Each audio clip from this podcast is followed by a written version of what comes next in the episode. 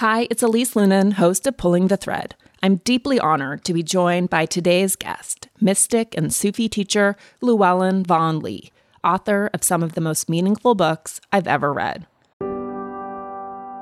I woke up at 2 a.m. last night drenched in sweat, throwing bedding off of me. Every pet was also on top of me, which probably didn't help. Many nights I have the opposite problem where I'm hunting in the hall closet for extra blankets in the wee hours because I'm freezing. In part, this is because my husband and I have wildly different sleep temperature preferences, and I'm cold because he's left all the sliding doors in our house wide open. But there's actually a solution I've come to learn. And I'm all about a sleep solution because we know how important good, uninterrupted sleep is for every facet of health. Have you heard about ChiliPad by SleepMe? It's a bed cooling system designed to revolutionize the way you sleep naturally. The ChiliPad bed cooling system is your new bedtime solution. It lets you customize your sleeping environment to your optimal temperature, ensuring you fall asleep, stay asleep, and wake up refreshed. ChiliPad works with your existing mattress. It's a water based mattress topper that continuously controls your bed temperature from 55 to 115 degrees. You can also choose a different setting than your partner so you each get what you need. What I want? A cool mattress with piles of blankets on top. ChiliPad believes sleeping at the optimal temperature helps people naturally reach their highest potential physically and mentally. Visit www.sleep.me slash thread to get your ChiliPad and save up to $315 with code THREAD. This offer is available exclusively for Pulling the Thread listeners and only for a limited time. Order it today with free shipping and try it out for 30 days. You can return it for free if you don't like it with their sleep trial. Visit www.sleep, dot me slash thread because you're not just investing in better sleep, you're creating a better life.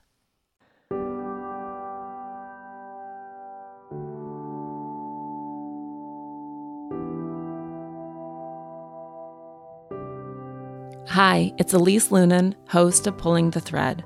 I'm an author, podcast host, and parent who built a long career in media. I grew up in a state of perpetual curiosity, investigating the world and asking a lot of questions.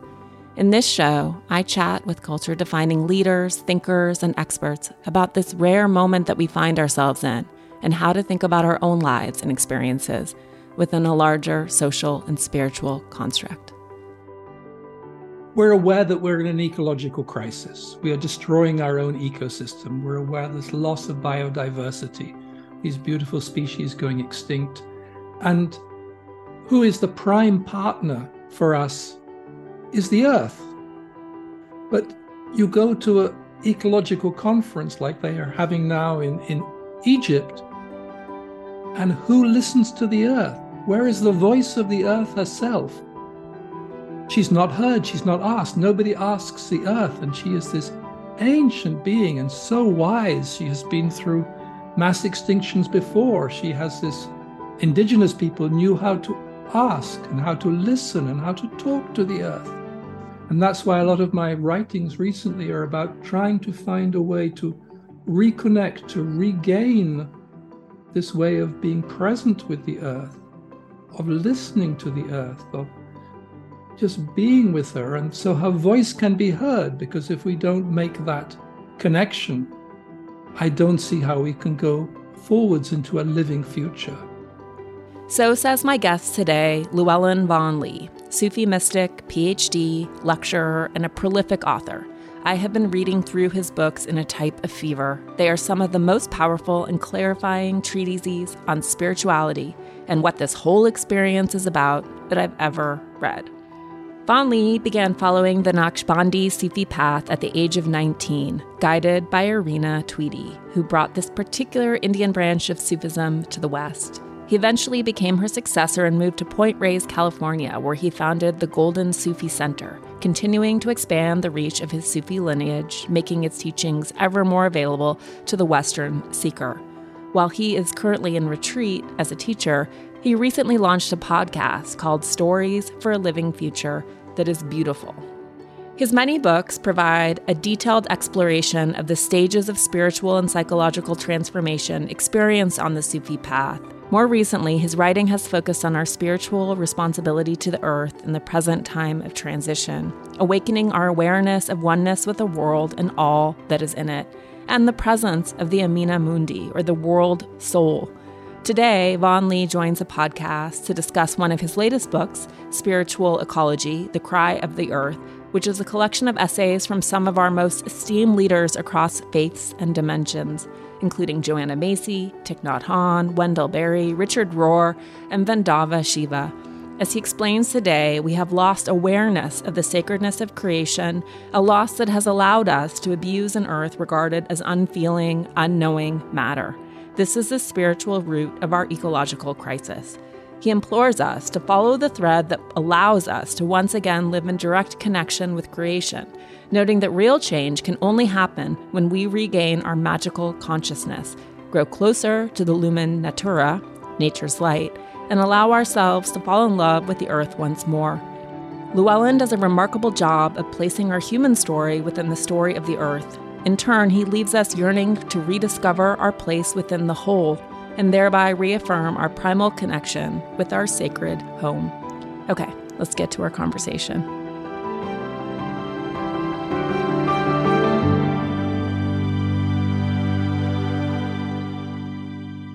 So, we're going to talk today primarily about sacred ecology. And although I have so many questions, in fact, you know, Rumi was Sufi, right? So, yeah, yeah, no, no, he was probably, Sufi, yeah, yeah. Yeah. And that's most people's introduction, I guess. They probably don't know that. But can you explain for the uninitiated the basic tenets? Sufism is a mystical path to God, to reality that takes place within the heart through the energy of love. It's uh, what is central to Sufism is the relationship of lover and beloved. For us, God is the beloved. It's a love affair. As Rumi says, step out of the circle of time and into the circle of love.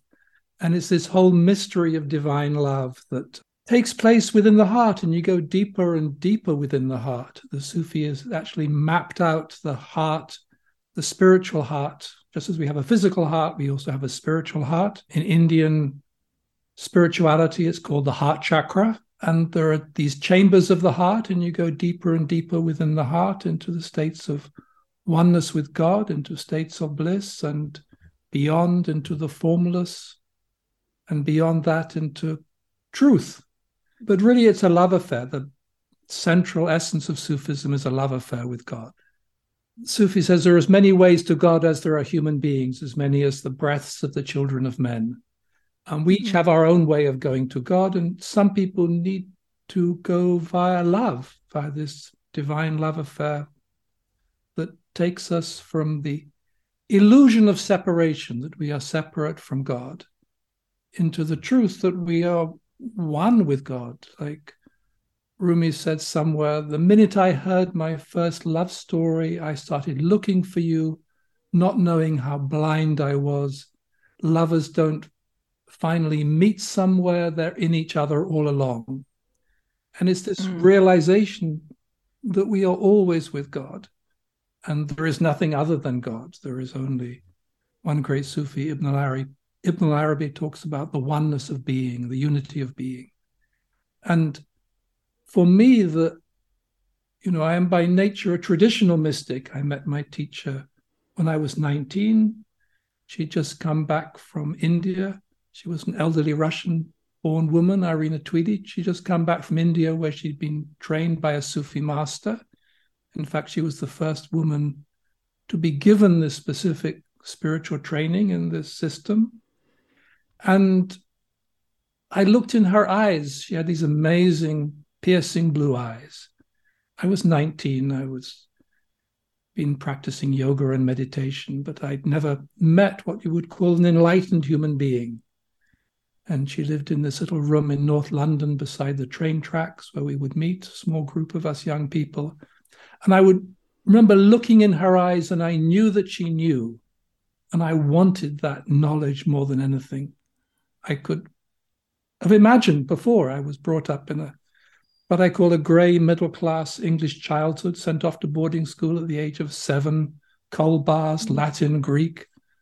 I don't think the word love was ever spoken in my childhood. I had no knowledge of feelings or emotions or anything. And suddenly I was in this little room with this white haired old lady who had just come back from being with this Sufi master in India. And I wanted what she had. So I sat there. And this, in India, it's called satsang, sitting in the presence of the teacher. And I sat there for many, many years, going deep within in meditation. I love meditation. I always love meditation. It's just stamped into my being ever since I was 16 and I first started to meditate.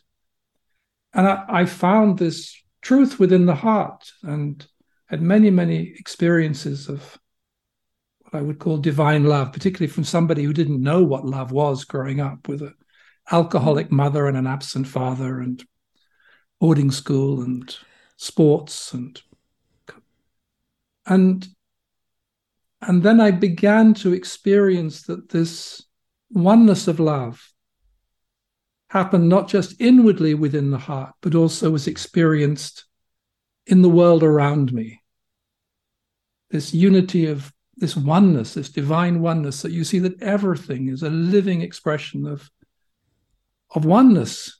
And I was sent here to California in the early 90s with my family, and we made a small Sufi center out here in the hills. And we lived in the spiritual community in London for a long time. My wife looked after Irina Tweedie, Mrs. Tweedie, as she liked to be called. And then we were sent here, and for the first year or so, it was very quiet. We'd had so many people in London around us, and and I was walked the hills here, the beautiful trails in the hills, and I had this experience that everything is one, that all the trees, all the leaves, all the animals, the paths, the ocean, the sky, it was all one being. And so I ex- began to experience that this oneness within the heart was also belonged to the outer world. And mm-hmm. then in the early 2000s, I had a series of visions in which I was shown that this oneness which was at the time a very fringe idea, it hadn't entered popular culture, was really one of the cornerstones of the next step in our human evolution.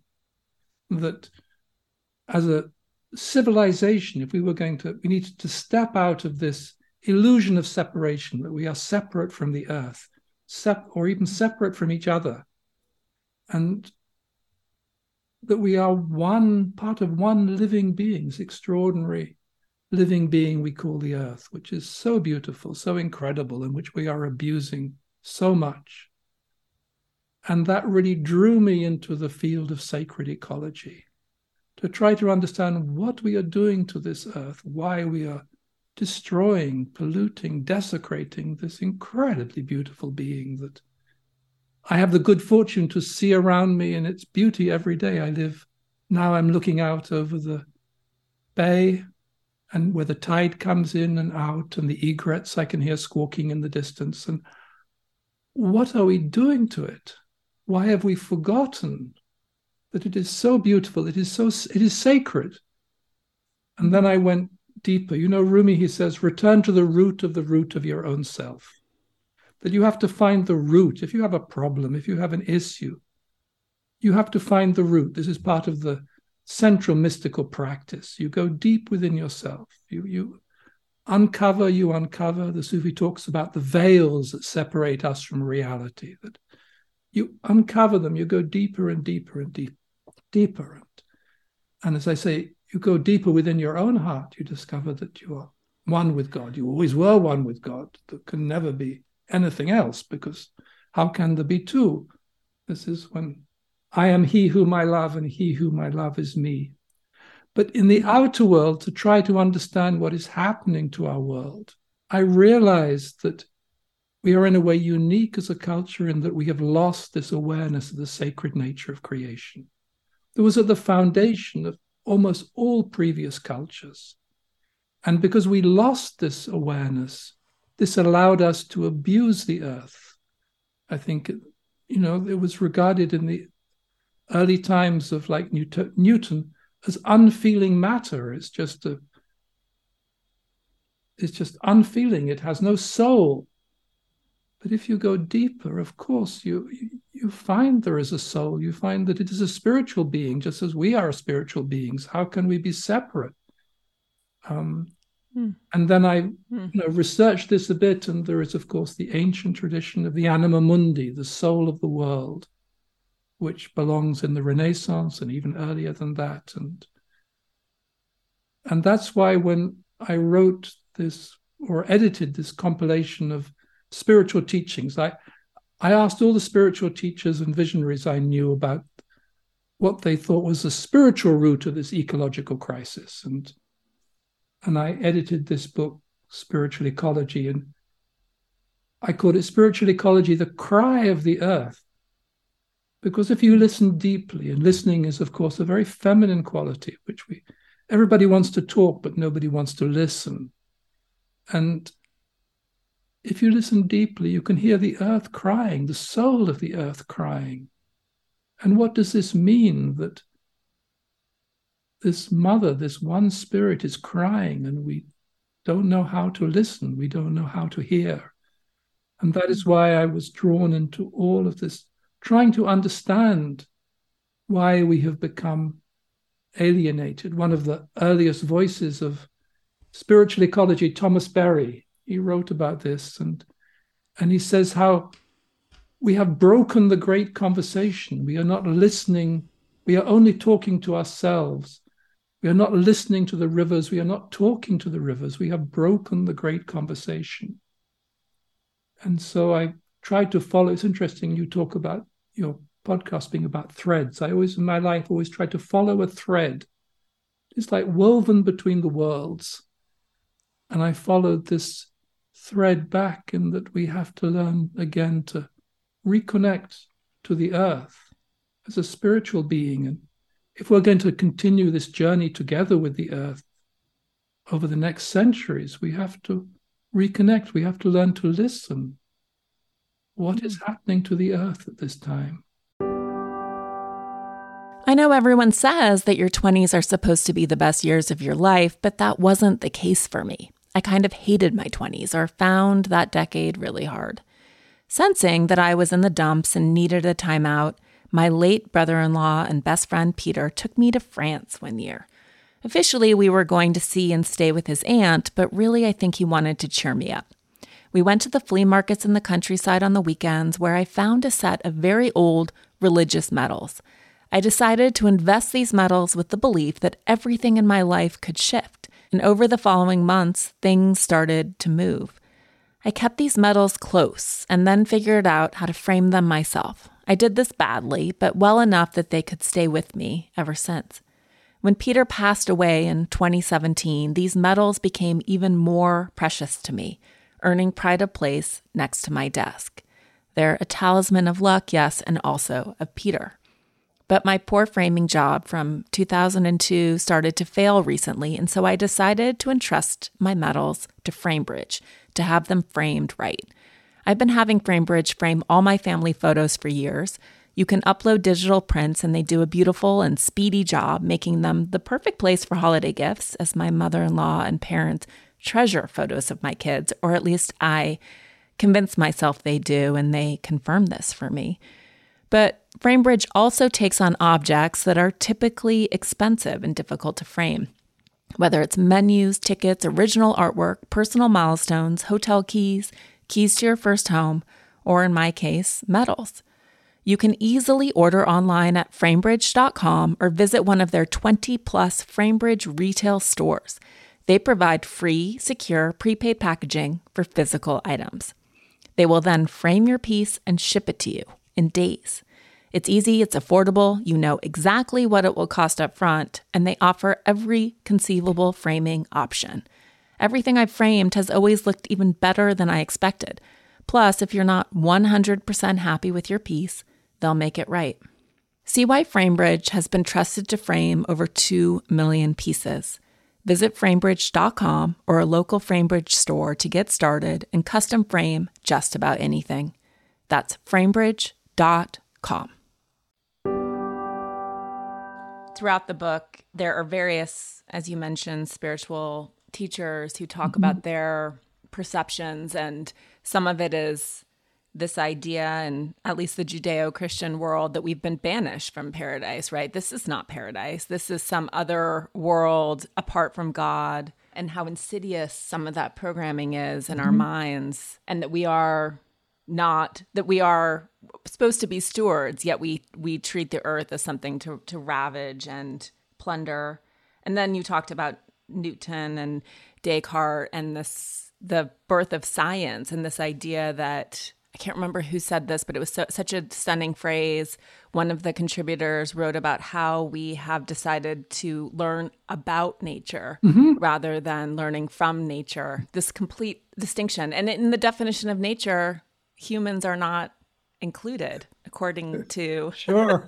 sure. The dictionary it sort of starts there. Very strange. I mean you know one of the one of the most pressing points i feel is that we have all we're aware that we're in an ecological crisis. We are destroying our own ecosystem. We're aware of this loss of biodiversity. These beautiful species going extinct. And who is the prime partner for us is the earth. But you go to an ecological conference like they are having now in, in Egypt, and who listens to the earth? Where is the voice of the earth herself? Hmm. She's not heard, she's not asked. Nobody asks the earth, and she is this ancient being and so wise. She has been through mass extinctions before. She has this indigenous people knew how to ask and how to listen and how to talk to the earth. And that's why a lot of my writings recently are about trying to find a way to reconnect, to regain this way of being present with the earth, of listening to the earth, of just being with her. And so her voice can be heard, because if we don't make that connection, I don't see how we can go forwards into a living future. Mm. And it's interesting, you you write about, you talk about this loss of Eden, and I know that you studied Milton, but this is important because it's this dominant myth.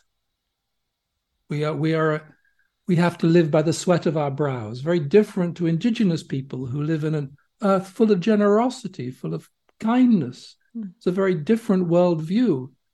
And something very interesting happened to me at the at the beginning of the pandemic, I, stopped teaching. I'd been teaching Sufism for 30 years, lecturing and teaching. And just before the pandemic, I stopped. I was very burnt out. I just, 30 years was, I'd given everything I had to give. And and I found myself drawn to nature just to heal myself. I was really battered.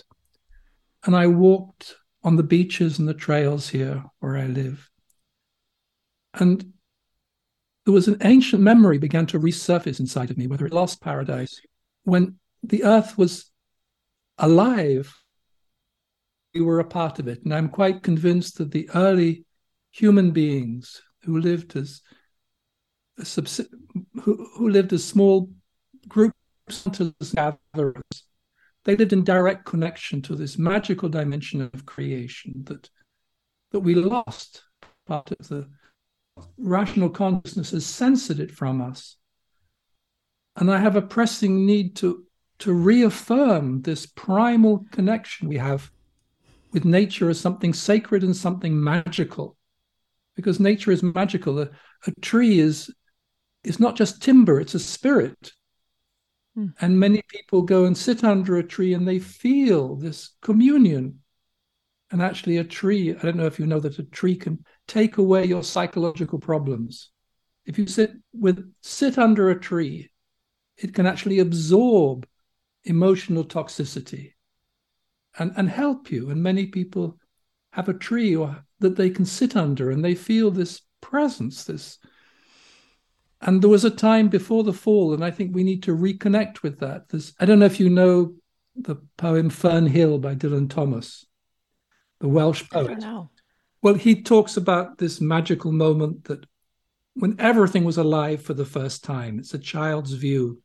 And there's just one, I was thinking about sharing it. There's a, a sentence that he writes from Fern Hill. And the sun grew round that very day. So it must have been after the birth of the simple light, in the first spinning place, the spellbound horses walking warm out of the whinnying green stable onto the fields of praise. Mm. And that is that moment before the fall, which is alive, is, is like that moment when a spring in springtime when a bud's open and color comes. And it doesn't have to be lost in some mythological past, but you can feel it. It's every moment coming mm-hmm. alive for the first time. Yeah. One thing that strikes me too, and was Gurdjieff a Sufi as well? G.I. Gurdjieff. Mm-hmm. He was, I know, yeah. And he is over my head, much of what he says. And I have to look to people like Cynthia Bourgeault to translate him for me.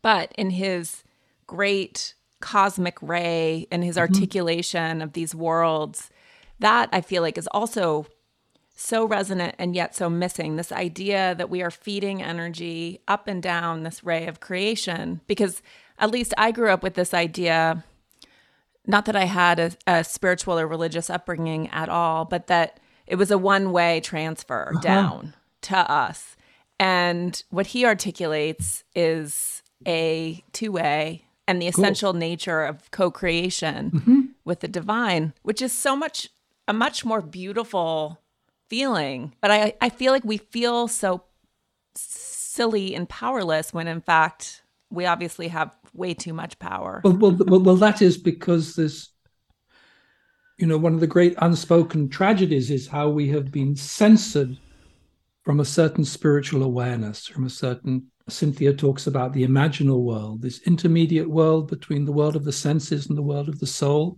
belongs very much to the yeah. Sufi tradition. Ibn al Arabi, the great Sufi, writes a lot about it. And we are part of this living, spiritual, breathing. Well, go back to the breath. Look, the, the breath is the basis of many spiritual practices, whether it's yoga or Sufism or a mantra, it's the breath, mm. right? And it's become part of the mindfulness tradition, awareness of breath. And there is this cycle, the most basic cycle in the human being breath. Without breath, we wouldn't be here, there would be no life. And with ev- but what is not so well understood is the spiritual dimension of the breath. With every breath, the soul comes into manifestation on the out on the out breath. And then mm. there is this moment between the out breath and the in breath, and then with the in breath, it goes back the soul goes back to its own plane. And there is this moment between the in breath and the out breath, which is actually a moment of bliss when you experience the reality of the soul. And it's that hmm. continual cycle from the world of mystery, from the world of the soul, into this world where it meets this sacred quality of creation. I was a hidden treasure and I longed to be known, so I created the world. And it's this whole mm. mystery of divine revelation, which is why nature is supposed to be the first book of revelation, which is around us all the time, but our rational consciousness has censored that. It's like it's burnt the books, like when the early Christians burnt all the pagan books. We've been denied that sacred heritage in which, well, the alchemists say, as above, so below. There is this inbreathing and outbreathing of life and it is, as you said, it is co-creation. Everything and one of the experiences of a mystic is you you experience how everything is alive with divine presence. And mm. everything is this inbreathing and outbreathing of this divine spark. And it's within our hearts. And it's also within creation. And this is what we have to reclaim God is not in heaven. God is everywhere. Yes, there is heaven. Heaven's very beautiful. You can go there in meditation. There are angels. I love angels. I, they are my dearest companions. I couldn't live without angels, without the angelic world. They are beings of light, incredibly beautiful. They heal us. They can help you. I don't know why we have. Every every child has their own guardian angel this world in matter is also living, sacred being. is alive with light. The alchemists call it the lumen naturae. I studied Carl Jung a lot, and he reclaimed that tradition of the alchemists. There is a mm-hmm. there are two lights. There is the lumen dei, which is the light of the divine. And you can go into meditation and you can go there. It's unbelievable. If you stay there too long, you get blinded. You, it's so bright. The light of God, the transcendent aspect of God. But there is also lumen naturae, the light within nature. And we have cut ourselves off from that. And part of my what I'm trying to do in my writing is to to find this hidden pathway back to this quality within nature that belongs to our heritage. It's only I, studied Shakespeare. I think you studied Shakespeare too. One of my I used to teach it to I was an English high school teacher. That's another story. And the Midsummer Night's Dream. And most wonderful character in Midsummer Night's Dream is Puck, the merry wanderer of the night. And he belongs to this magical part of nature. And this was like the last time when that was what, 16th century, beginning to be faded away from English consciousness. It was still present. Puck, everybody in the audience knew Puck. It was not some fantastical being. You didn't need psychedelics to get there. but you know, that he was this magical person that made people fall in love when they shouldn't have fallen in love. And they knew that nature was alive in that way because they lived much closer to the elemental world. And then soon after, 17th century, the birth of science, reason, rational mind, Descartes, I think, therefore I am, which is absurd because I can tell you as a mystic, you can be very present with no thoughts. In fact, it's one of the mystical meditation states, Zen meditation, empty mind, and you're very much alive, more alive than when you have thoughts, actually. And then we cut ourselves off from it. And to me, that is the great unspoken tragedy of the present time that we've cut ourselves off from the inner worlds. You, you, Cynthia Bourgeault talks a lot about the inner worlds and the awareness of the inner worlds. And, you know, I was a English schoolboy, and I found myself in a little room in North London, sitting in the presence of a white haired Russian woman, in which the inner worlds were just present all around her. There were more beings in that room than I could name, and the miracles happened. And and I've lived in that environment for now, you know, 70 years. And I can't imagine what it's like just to live in a rational three dimensional world that's like a flat earth. How do you manage? How do you know what to do? How do you get help? How do you get healing? How do you?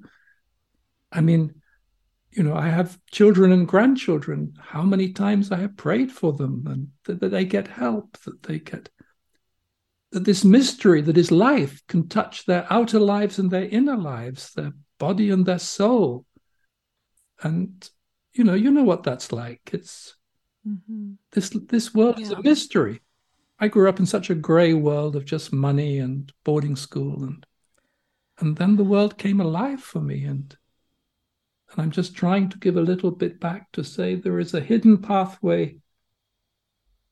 It is like where I live. There are, there are a lot of deer outside my house. They come and eat in the leaves and the grass in the garden. And in in the spring, in the early summer, it's so beautiful to see the the young fawns and with their mothers, and it's like it's being being back in Eden somewhere. And there are these little trails because around us there is deeper forest, and there are these little trails that lead from our lawn. It's not a tended lawn; it's just wild grass going into the forest. And I try to say there are these little hidden trails that can take us back to this hmm. magical consciousness and if we don't regain that magical consciousness, we can have all the discussions about carbon emissions and biodiversity. But the earth is so much more than that, and we need her help. If we are to help yeah. to heal this damaged world, we need her magic, we need her wisdom, we need her wonder. I'm exceedingly careful about what I buy not only because I live in a 1,500 square foot house with children who sure have an awful lot of stuff, but also because I try to be conscious about everything I use. In short, I want to use everything I buy. In addition, thanks to a decade in the wellness industry, I am very keyed into product claims and product content. This is why I like Ritual's Essential for Women 18 Plus multivitamin, which is clinically backed with high quality, traceable key ingredients in clean, bioavailable forms. I also like their Synbiotic Plus 2, which is a probiotic that's simple and effective. Ritual makes the most elegant multivitamin around. Ritual's Essential for Women 18 Plus has everything you need, specifically nine key nutrients in two capsules per day. Their unique beadlet oil is so slick it's actually patented, and their capsule has a delayed release design, which is brilliant and essential, to help make it gentle on an empty stomach. And Ritual studies their vitamins, which is not the standard in the industry. Ritual conducted a university led clinical trial for their Essential for Women 18 Plus multivitamin to assess its efficacy.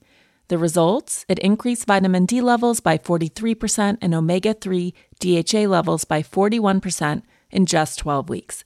As most of us are getting far less sun right now, vitamin D supplementation is essential.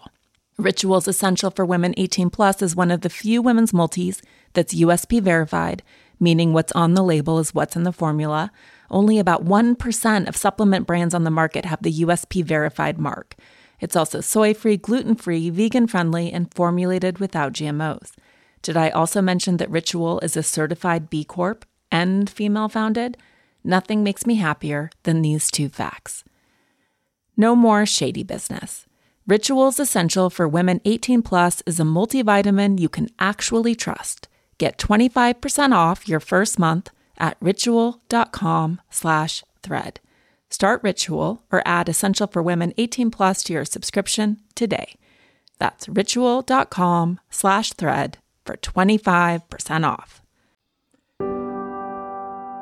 I was listening to your podcast and you were talking about the deer trails and – this idea too that indigenous cultures had these original instructions and we can't obviously and you were making this point there's we can't go back to indigenous ways of living but can we reconnect in some way to something essential? And in my experience not that i am i am sort of on a very low rung on my quest to to understand but that as you become closer to that animating light, your interest in the more consumer materialistic parts of the world starts to fade mm-hmm. and that's clearly something that has to happen for for all of us and and I also I was reading including the earth in our prayers and you were talking about how so often spirituality has now become a process of personal evolution or mm-hmm. personal and that that's not really the point right it's no. to move past our ego to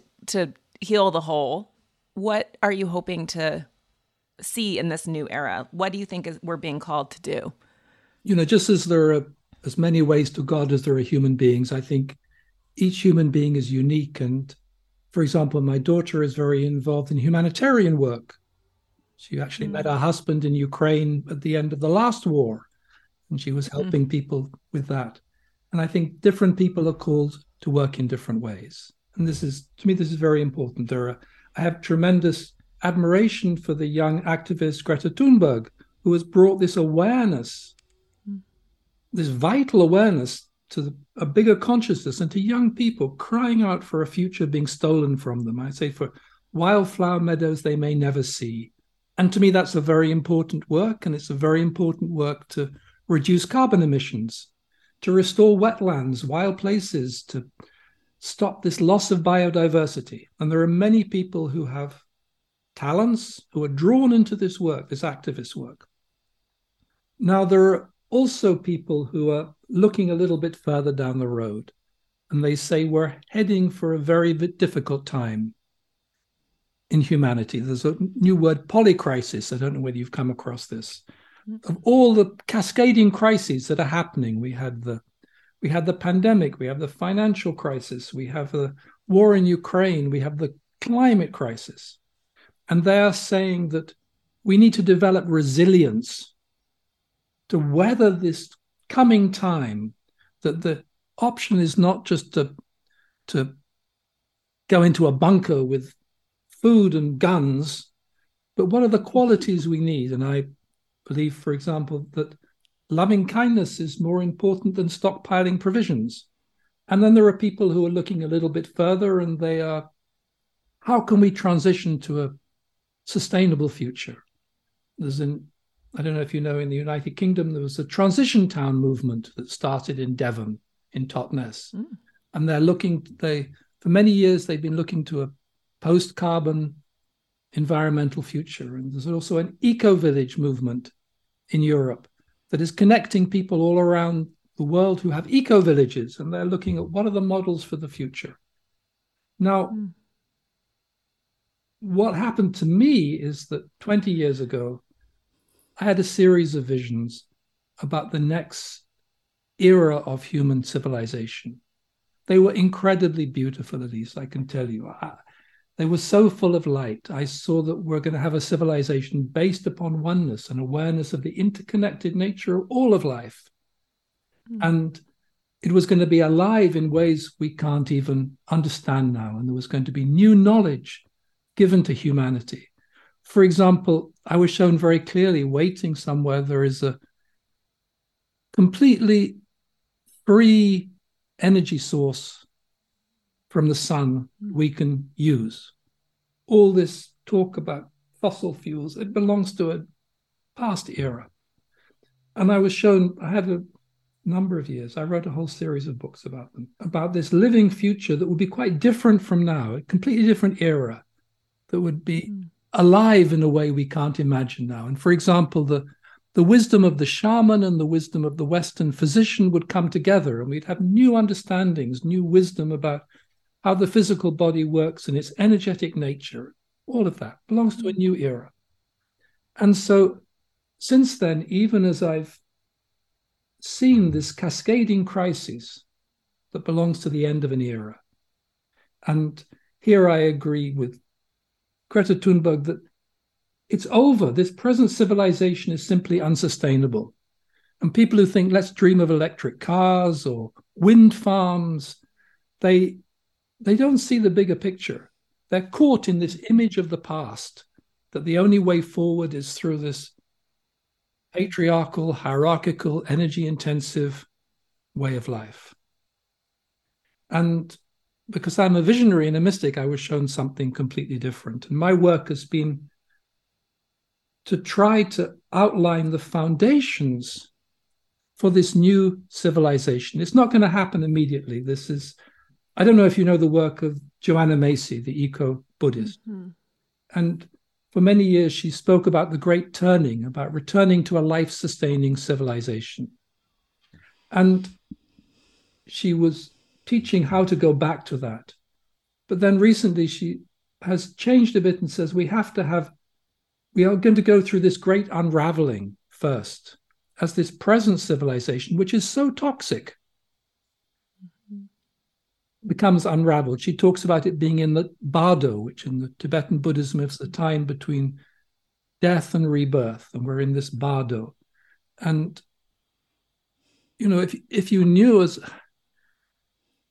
how toxic this civilization is and how toxic it is to the soul, because our soul is not nourished.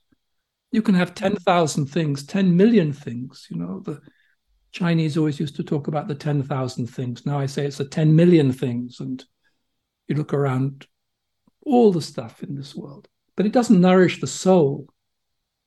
And so I've been drawn to think what are the steps, what are the foundations for a, a new civilization that nourishes our soul and the world's soul, that we come together in a new way. And it's going to, it's not going to happen right away. When I when I was shown these visions 20 years ago, I was so excited and I thought, oh, of course people will want that. But I've now realized that I'm never going to see it in my lifetime. That the next hundred years or so are going to be a we're going to watch a civilization fall apart. But what matters to me is to be prepared for that. There's a I don't know if you know, you know, Rumi, his his teacher was Shamsi Tabriz, this great, great mystic, incredibly mm-hmm. powerful mystic. And he met Rumi one day in the square in Konya.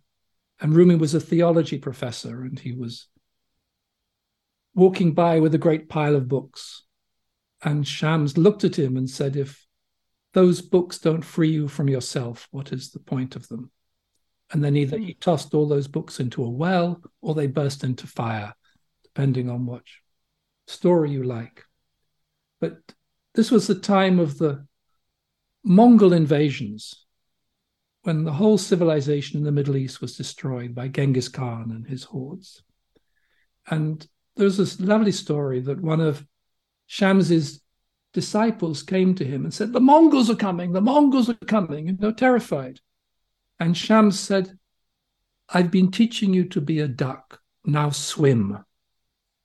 Mm. And it's like, what do we need to make this transition to a living future? And that's what my work is focused on. And for example, the other day I saw that the, the future, when it comes, needs to have certain foundations. At the moment, we have no foundations in our culture. As, as Yeats wrote over a hundred years ago, things fall apart, the center cannot hold. Mere chaos is let loose upon the world. And for example, the first central foundation is we need to have respect for women and the feminine. Because without these certain feminine qualities, patience, listening, Nothing can be born without respect for, for women and the feminine principles.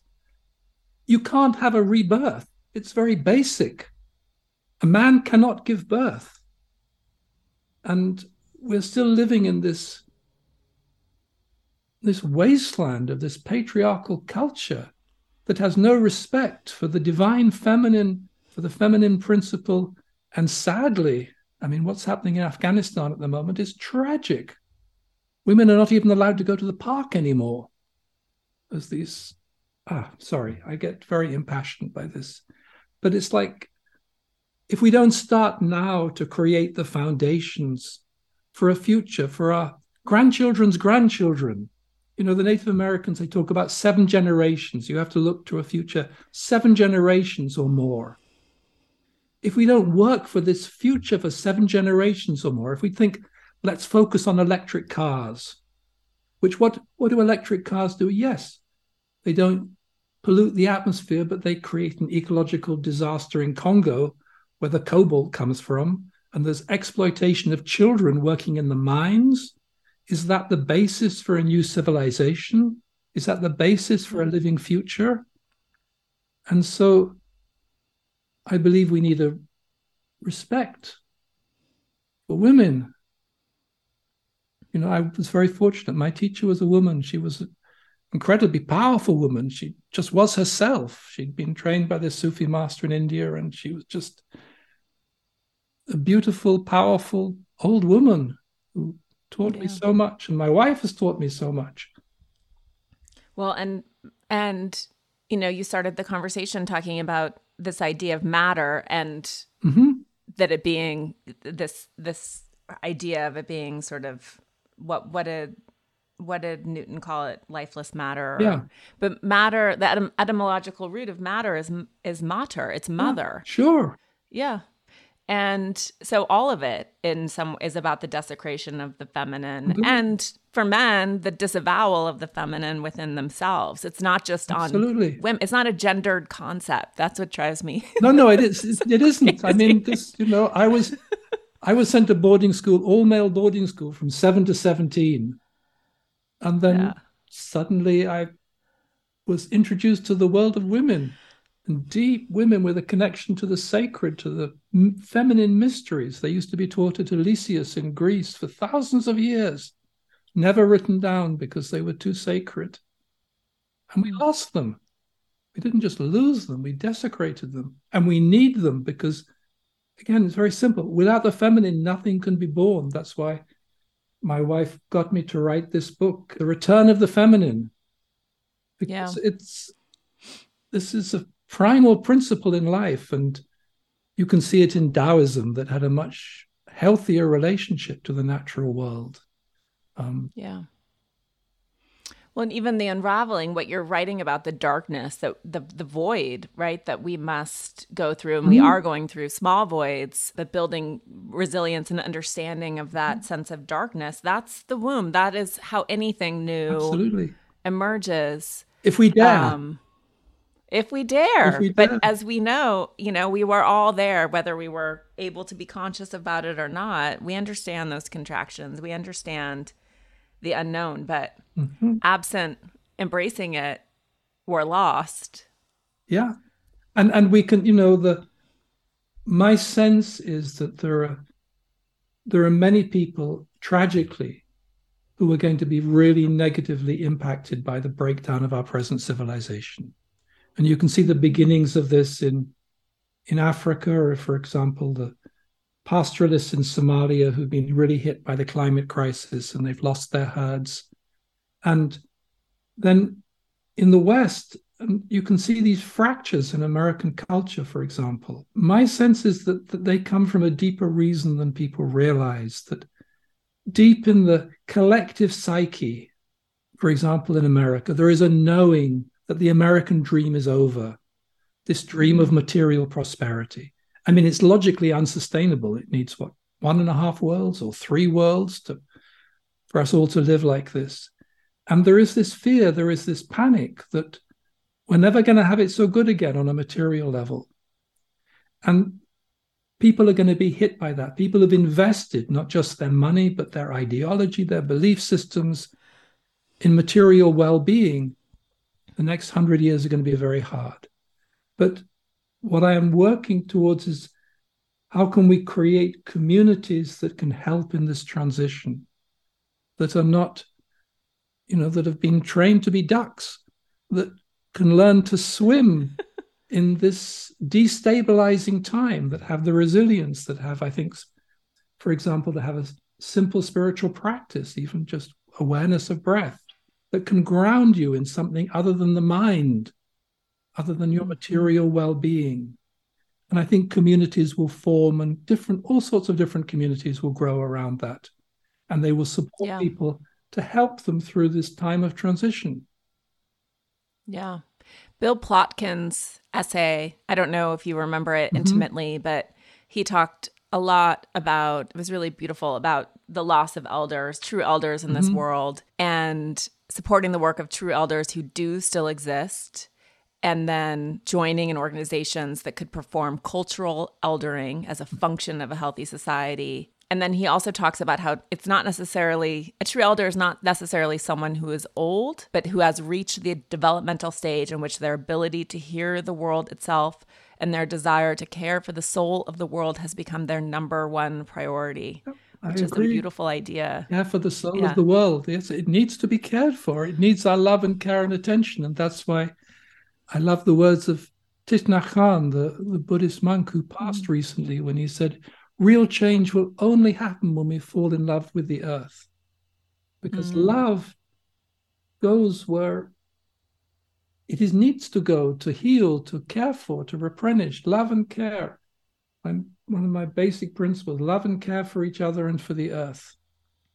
You can't go mm-hmm. wrong. And and you can care for the earth in a window box in a city. You can care for it in the garden. You can care for it as you help as you show your children the the sky and a sunset. And and we are part of it. We are part of such a mystery elise if you people only knew. And it's waiting to be related to. Again this is a feminine principle. Relating i grew up in a mm. family which nobody related to anybody and then my wife actually she taught me to relate she taught me to listen. She taught me to respect space. How just to be present. And it, it, it is waiting to be heard. The earth is, is so beautiful, such a magical being, and we have abused it. Gosh, we have abused it, and we continue to abuse it. For what? So we can have a faster car, so we can get more things online, Vet bills can be expensive, but Spot Pet Insurance can give you up to 90% cash back on vet bills, so you can worry less about high vet bills. Yep, up to 90% cash back on vet bills for unexpected accidents, illness, and even routine care. And with Spot Pet Insurance plans, you can go to any vet you want in the US or Canada. There's no network you need to stick to, so visit your favorite vet and you can save money on expensive vet bills. That's Spot Pet Insurance. It's no wonder Spot is America's favorite pet insurance. Visit spotpet.com for a free quote today. For all terms, visit spotpetins.com slash sample dash policy. Spot pet insurance plans are underwritten by either Independence American Insurance Company or United States Fire Insurance Company and produce Spot Pet Insurance Services LLC. This is an independent ad from Spot Pet Insurance Services LLC. One of the saddest things to me, I don't know if you feel this way too, is that in this exceedingly secular and scientific world, there is this idea that you could you cannot can, you cannot believe in multiple things in mm-hmm. our ideology right and mm-hmm. if you are believe in the spiritual or the sacred or that there's more than what we can explain through math and science that somehow you're dumb or intellectually inferior or there's something about the way that it's been structured that to have faith is silly. Yeah. What is, is control? Also, I feel like, yeah, keeps people away from no, themselves. I, I always feel it's it's one of the great unspoken tragedies of the present time that this rational consciousness has cut ourselves off, has isolated us from the world around us, and and we've paid it that we've paid enough. There's been enough sorrow. There's been enough. Well, sadly, it's going to get worse because the climate crisis is not going to slow down. And, you know, my daughter wonders what world her child will grow up in. And yeah. No, I mean, it's this is an Albert Einstein quote that was in the book.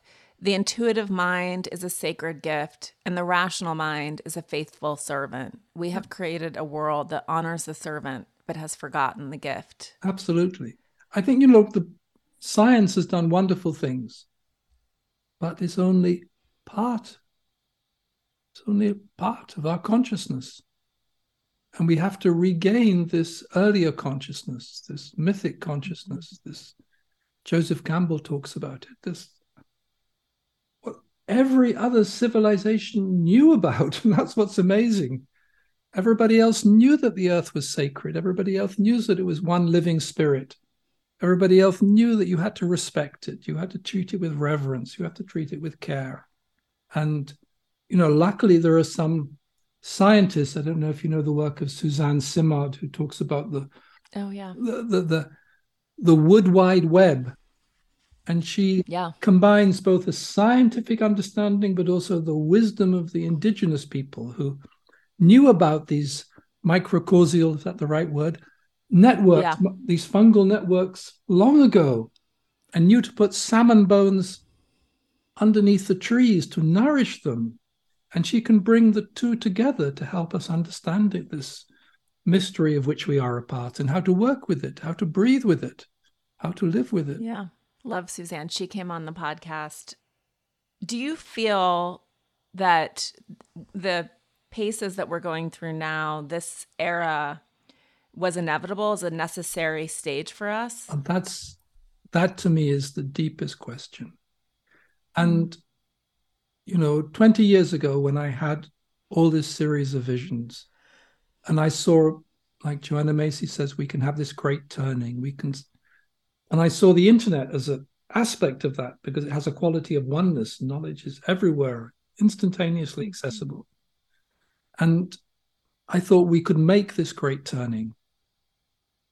And then I saw all the forces resistant to it. These forces of our consumerist culture, these corporations, these people in power, and they don't want that change. And there is this darkness behind them has now erupted in the war in Ukraine, this very inhuman darkness, because to me, the darkness is something that strips away this human quality that is most important, that we've fought so much to honor, whether in civil rights or in many different ways. And then I saw somehow, I don't know if it was a conscious choice or it was just too difficult. It, it is like this fantasy people have about continued economic growth, which is the basis of our now global industrial economic culture. That we can continue to grow, and it's what politicians talk about economic growth. Now, in the 70s, there was a seminal book written called The Limits to Growth, and it became a bestseller.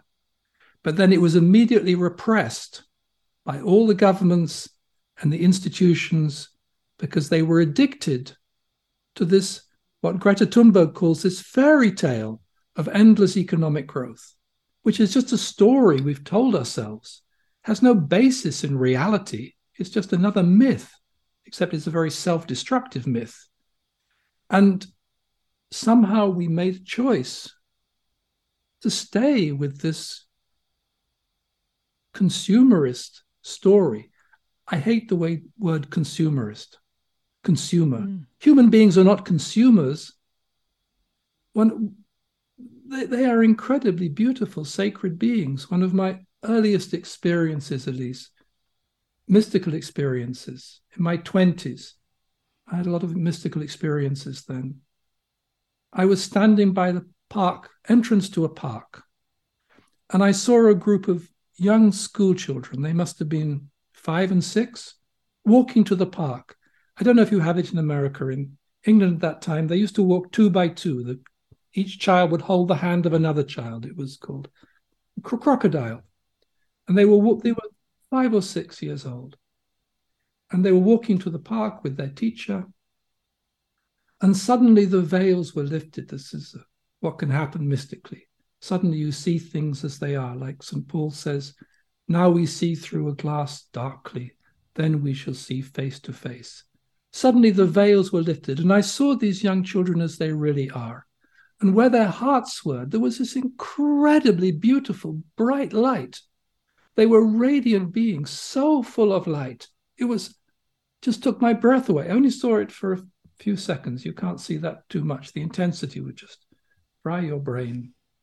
And that's what human beings really are. We are not consumers.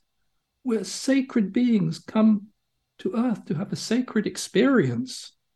And yet there are forces in this world, and I don't really understand them because, as I say, I prefer the worlds of light, the world of angels, that want to deny this for us. There's, it's like, how quickly do children forget? What is it Wordsworth said? Not in entire forgetfulness and not in utter nakedness, but trailing clouds of glory do we come from God who is our home. But then he mm-hmm. says the prison walls close round the growing boy. And children, I've seen it in both my children and my grandchildren, they live in this magical world for the first years. Maybe you've seen it in your own children. Time doesn't exist. You can be.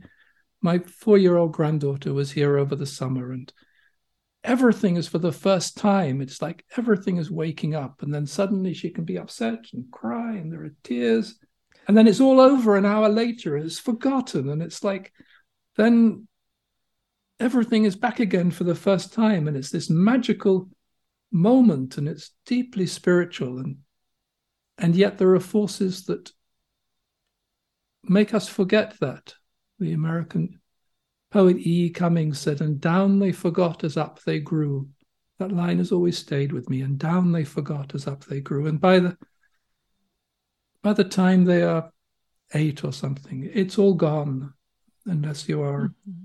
a poet like Dylan Thomas or Wordsworth, and you can remember that shining light of the first day. And why? Why do we have to forget? Why do you, you know, if you're on a spiritual path, then you have to spend years doing spiritual practice to regain it, to reconnect with it.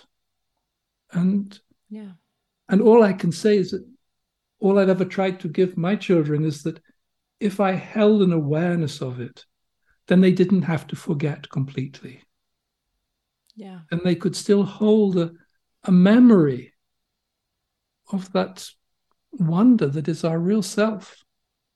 And that is why, you know, I've worked with dying people as well, because being a Sufi teacher, you work with both babies being born and souls dying. And there is this primal near death experience, I'm sure you've read about, when you see this light at the end of the tunnel. Mm-hmm. And people say that it's God. Yes, it's not actually God. It's your own self, your own soul that is waiting for you to reconnect. I remember I had one of my students and she was dying, and I was sitting with her in hospital. And suddenly her eyes, there was this light in her eyes. Suddenly her eyes shone with this incredible light. And I said, Ah, I've done my work and she can go now. Because she'd reconnected with that light while still in this world. And that is, if you hmm. like, the completion. What is it? T.S. Eliot said, We arrive where we started and know the place for the first time. Mm. And somewhere it is so simple, Elise. We are I know. Don't you think it's this like it is the mixing of the light with the shadow and now we've and that's our job. That's the sort of source of energy is to infuse shadow with light and mix them mm-hmm. and that right now we also see sort of a disavowal of the shadow of the darkness of that void and we just want to go to the light it's like light oh, no, light, right, light and darkness light. light and darkness are part of the journey. My teacher said before she went to india she said i hoped for instructions in yoga. I expected wonderful teachings. But what he did was force me to face the darkness within myself and it almost killed me. Mm-hmm. This is mm-hmm. the descent into darkness that is central to the mystical path, and I think, sadly, tragically, is going to be part of humanity's journey over the next decades. And I don't think now, I think whether, it, as you say, whether it was inevitable or it was a choice humanity made, I'm not sure that our children, our grandchildren are going to have to walk that path in a world that's falling apart, in a world whether it's social collapse, as many are preparing for, or just uh, we've lost our way. This civilization has lost its way. It no longer nourishes the soul. But of course, you can never tell that to a politician, just like you, you can't tell that to a business leader. You can't tell that to anybody who wants power, because it's not about power, it's about freedom, it's about beauty, it's about wonder, it's about love. You can't buy or sell love. You can't, it's, it, it's free, it's for everyone. Mm. You know? I grew up, to say, in a family where there was no love, wasn't even mentioned. And then suddenly I found myself sitting with this old lady in a little room in North London. And there was just this love, unconditional love. It touched every cell in your body. It goes, I remember the first time she cooked a meal for me. I was in my 20s. She invited me to cook. And she made Indian fritters with chutney. And I never realized before you can taste love. Mm. I didn't. You, you, could taste it. She cooked with love, so you could taste it. And, mm. you know, I, a little while ago, I wrote a book, 10 Practices for Reawakening the Sacred in Everyday Life. And cooking with love. That's why I don't like to eat out, because you never know what thought forms a person has put into it. cook with love, cook with attention. In fact, the one of the founders of Zen Buddhism, he learned more from a cook than anybody else. Cook with love, cook with attention, cook with awareness of the earth it's come from. And then you are part of the cycle of life. You are part of this living cycle of generosity. I'm not very good. I don't have green fingers, but my wife's a bit better. But, you know, this year we had some broccoli, we had some tomatoes, we had kale, lots of kale. And just to feel you know, it doesn't last long because we don't have a big vegetable garden. I don't have green fingers, but just to, to feel that you grew the food with love, you watered it with love, you fed it with love, you put compost on it with love and attention, and then you cook it and then you eat it. And it's like you're back. We've lost that. We've lost part of that cycle of life. We don't know where the food comes from.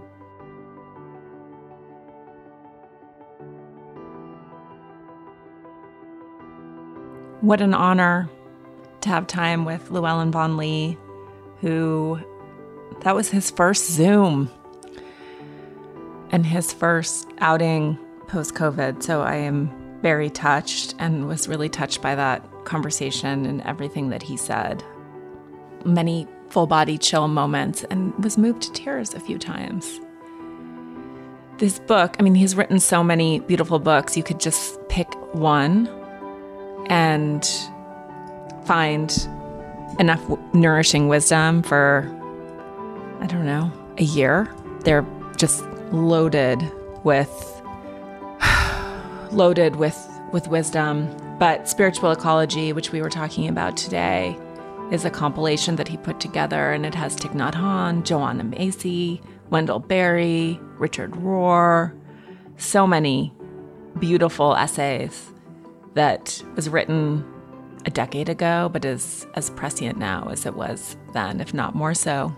And he writes the introduction and he writes When our Western monotheistic culture suppressed the many gods and goddesses of creation, cut down the sacred groves, and banished God to heaven, we began a cycle that has left us with a world destitute of the sacred in a way unthinkable to any indigenous people. The natural world and the people who carry its wisdom know that the created world and all of its many inhabitants are sacred and belong together. Our separation from the natural world may have given us the fruits of technology and science, but it has left us bereft of any instinctual connection to the spiritual dimension of life. The connection between our soul and the soul of the world, the knowing that we are all part of one living, spiritual being. And it is my greatest hope, I know it's his, that we find those original instructions and recover our connection to the earth. He quotes Wendell Berry, who says, The care of the earth is our most ancient and most worthy, and after all, our most pleasing responsibility. To cherish what remains of it and to foster its renewal is our only legitimate hope. Okay, thank you so much for listening, and I will see you next week. Thanks for listening to this week's episode. You can find show notes and full transcripts of the episodes at theelisepodcast.com. Please sign up for my newsletter. I promise I won't spam you. Or follow me on Instagram at Elise Loehnen to get updates on new episodes. I'd also like to give a huge thank you to my sponsors who make this show possible. Please support them the way they support this podcast. This has been a presentation of Cadence 13 Studio. If you enjoyed this episode, please listen, rate, review, and follow Pulling the Thread, available now for free on Apple Podcasts, Spotify, Audacy, or wherever you get your podcasts, i.e., wherever you're listening right now. I also want to thank you in advance for sharing any episodes with friends who you think might like the show, because that is how podcasts grow. I want to give a shout out to Phil Svitek, Lauren Lagrasso, Serena Reagan, Mary Kate McDonough, and the entire Cadence 13 team for producing these episodes, and to Valero Deval for my key art. Take care of yourselves. I'll see you next week.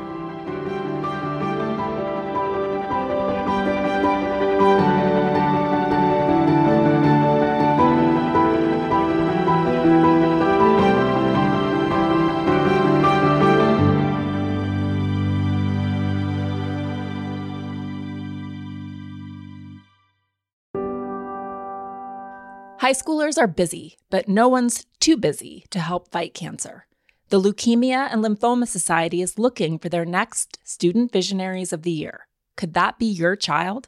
High schoolers who participate in the seven week philanthropic leadership development program gain valuable life skills like project management, communication, financial literacy, and entrepreneurship.